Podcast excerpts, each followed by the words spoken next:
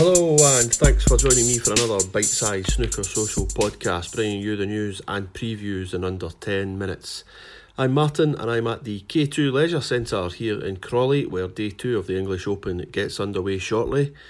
And on Monday, we saw deciding frame victories for Ronnie O'Sullivan and the defending champion Stuart Bingham. But there was no such luck for the likes of Ding Junhui, Yan Bingtao, Luca Brecel, or Ali Carter, who have all been dumped out in round one. It also means that on Sunday we will have a top 16 without a single Chinese player, which only 12 months ago would have been unthinkable. But there were plenty of Chinese success stories too yesterday, with a number of players taking their place in round two. But looking forward now to today's Tuesday action, and it's part two of round one. And one man making his home nation's debut is Leicester's Louis Heathcote, who just turned professional at the start of the season and I caught up with Louis last night to get his thoughts. So I'm joined by Louis Heathcote at the K2. Louis, you're playing Jordan Brown yeah. uh, on Tuesday afternoon. Um, before we get to that, I'll just maybe ask a few questions about how things uh, have gone for you since Q School. What, what were your expectations going into Q School? Uh, to be honest, I didn't expect no, didn't expect to turn pro.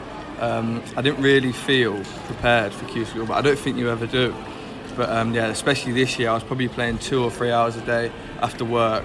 Yeah. So I was going into it with no expectations really, but um, I think that's sometimes the best way to go into comps because you don't expect much, and then you sort of let your arm go and manage to play well. To be fair, yeah. So. Well, following on from that, I guess your very first game as a professional was against Ryan Day, which you won. Yeah. And then you went on against Noppon Saengkham and won that as well to qualify for the international championship. Yeah. So I guess that, that that just goes to show that when you're going in with maybe no expectation, the bar's low, yeah. and you can surprise yourself. Yeah, definitely. And I think it was all about momentum as well. You know, I had um, leading up to Q school, I was practicing against players, so I was match sharp going into Q school, and then having like two weeks at Q school where um, it's big match play there. So I was going into the, the tournaments with like really match sharp, and that there probably wasn't as match sharp as I was because it's the first two tournaments of the season. So it's probably the best time to play like Ryan Day and stuff like that. So yeah, I think it was definitely I was definitely match sharp going into them and felt really good from going in from Q school as well.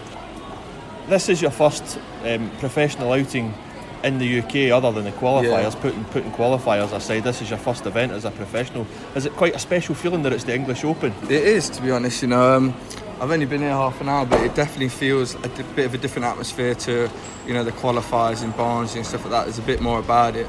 So yeah, it's definitely a bit special that it's English Open as well. But I'm really looking forward to it, to be honest. I'm really uh, looking forward to getting out there. And you obviously got your first taste of the, the, the Chinese experience as well yeah. out in Daqing. How was that? Uh, different it was, like going into the venue to play and stuff. It was a bit of an eye opener because uh, I, I didn't go in there before so uh, when I walked in, it was a bit of a like a surprise, like different to uh, the leisure centres and stuff like that. But yeah, you know, uh, it was really, really good experience, and I, I loved every minute of it playing out there. And have you set yourself any targets, not just for the English Open, but just maybe for the season ahead? What you're looking to, to achieve? Yeah, um, I want to I want to try and win Rookie of the Year. I think that's a big goal. Um, try and get into the top 80 before the World Championship qualifiers. So um, I do have I do have um, goals here and there, but mainly just to enjoy it. To be honest, I'm just trying to enjoy every moment of it. Okay, well, best of luck against Jordan Brown, and I uh, hope you have a good week. Thank you. And Louis' match with Jordan Brown will take place mid afternoon later today. So, straight out of the blocks at 10am is, well, what is for me one of the matches of the day when Stephen Maguire goes up against Thepchaiya Un-Nooh. From a rankings perspective, Maguire is under a bit of early season pressure after three events, one of which he failed to qualify for, that was Riga Masters. He's number 14 in the rankings and will be well aware of the need to start putting points on the board if he's to make it back to Ali Pali in January. Yet he has otherwise had a pretty memorable summer of snooker over in Asia, winning the World Cup for Scotland back in June before going on to clinch the Six Red World Championship in Bangkok just last month. And Thepchaiya, ah, well, he's had a similar start in terms of the ranking events, being knocked out in the early rounds of all three events so far. Neither player will welcome this draw, but for snooker fans, this is an unusual box office level spectacle, in the very first round of a Home Nations Series event. And you do have to say that the winner of this one should get a huge boost from it to take into the rest of the tournament. They've only met twice previously in a ranking event, both of those matches were at the World Open, and both went to a ninth frame decider, and both men have won one each, so there you are. And also out at 10 o'clock is Dave Gilbert, who is in the same quarter of the draw as Maguire and Un-Nooh. Gilbert's record is actually really poor at the Home Nations events, and you feel that his game is more suited to the longer match format. But like Gilbert, his opponent, Stuart Carrington, has never been past round three at the English Open. And finally, just out of complete respect, also at 10am, at a combined age of exactly 100 years old, it's Fergal O'Brien versus Nigel Bond. In the afternoon, a bit of international flavour when Iranian Hossein Vafaei plays Germany's Simon Lichtenberger, who has yet to win a match this season. On the other hand, Vafaei is flying after a fantastic run at the China Championship where he beat Kyren Wilson, Anthony McGill, and Joe Perry on his way to an absolutely cracking semi final against Mark Williams, where he managed to battle back from 5 2 down to 5 5 before eventually losing out in the decider.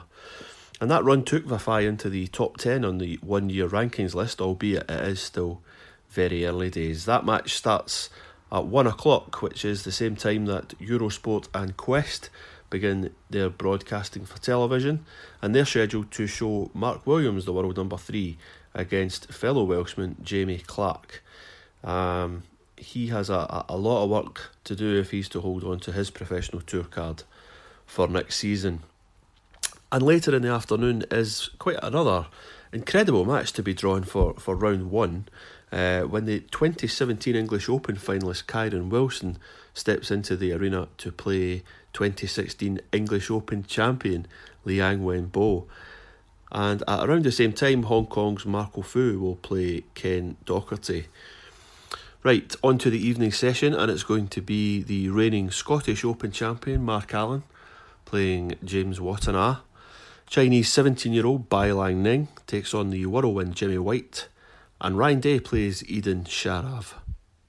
And the two late matches, well, that's former world champion Graham Dott against Sussex's very own Mark Davis. And Kishan Hirani has got a real mountain to climb because he's got Neil Robertson. Robbo was the, the butt of all the jokes last week, as I mentioned in the previous podcast, but he did go on to win his Championship League group last week, so he is a man in form right now and one to watch. So, however, you're watching the English Open, I hope you enjoy it. And you can contact me by email at snookersocial at outlook.com. And I'm also on Twitter and Instagram at snookersocial. But for now, have a good week. Bye bye.